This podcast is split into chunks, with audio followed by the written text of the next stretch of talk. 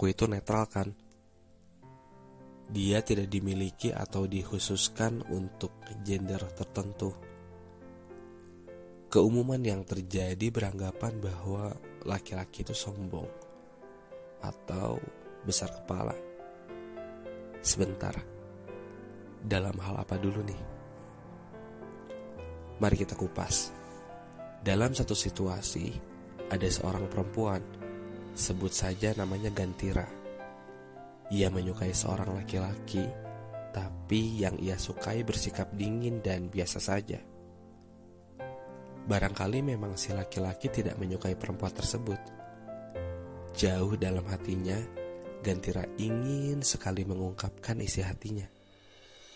Rasanya ingin sekali ia jujur terhadap laki-laki tersebut namun Gantira mengurungkan niatnya karena ia teringat ucapan seorang temannya.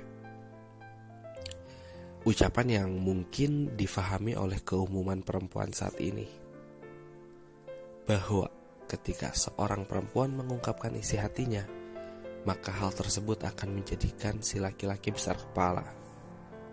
Poinnya adalah ya besar kepala tadi. Gantira takut perasaannya tak berbalas atau kalaupun si laki-laki balik menyukainya, ia pasti besar kepala. Gantira mengkhawatirkan jika terjadi sebuah konflik nantinya, si laki-laki akan berucap, "Kan kamu yang menyukaiku."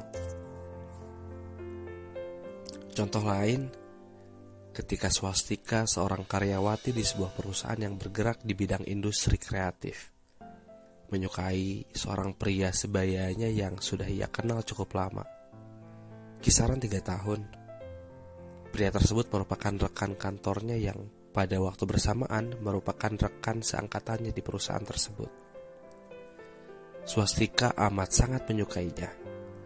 Pria bertubuh gempal dengan potongan rambut rapi dan memiliki halis yang tebal.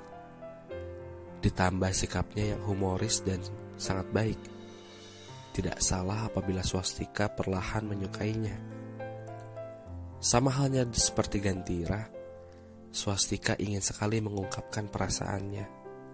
Namun, terhalang karena ia gengsi untuk mengungkapkan perasaannya terlebih dahulu. Akhirnya ia pendam cukup lama.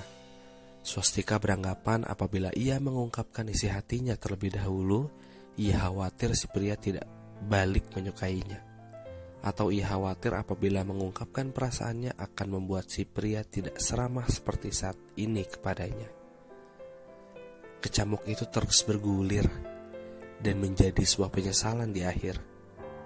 Kini si pria sudah menikah. Karena mereka teman baik, sangat akrab, akhirnya Swastika jujur bahwa dirinya dulu sangat menyukai si pria. Pria tersebut hanya diam, sejenak membeku, sampai ia buka suara.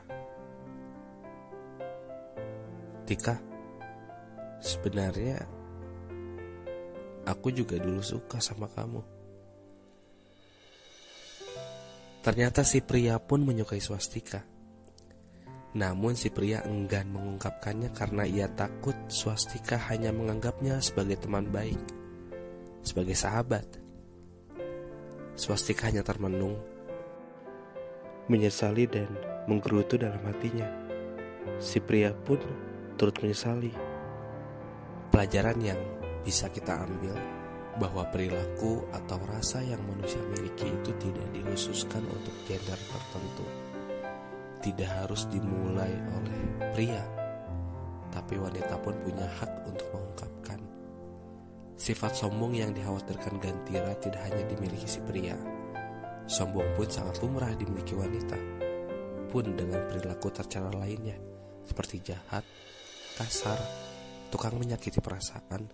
Itu semua bukan perilaku pria, tapi perilaku manusia tercela. Hargai rasa yang kita miliki, beri hak pada diri kita untuk jujur, mengungkapkan rasa lumrah terjadi, bukan sebuah aib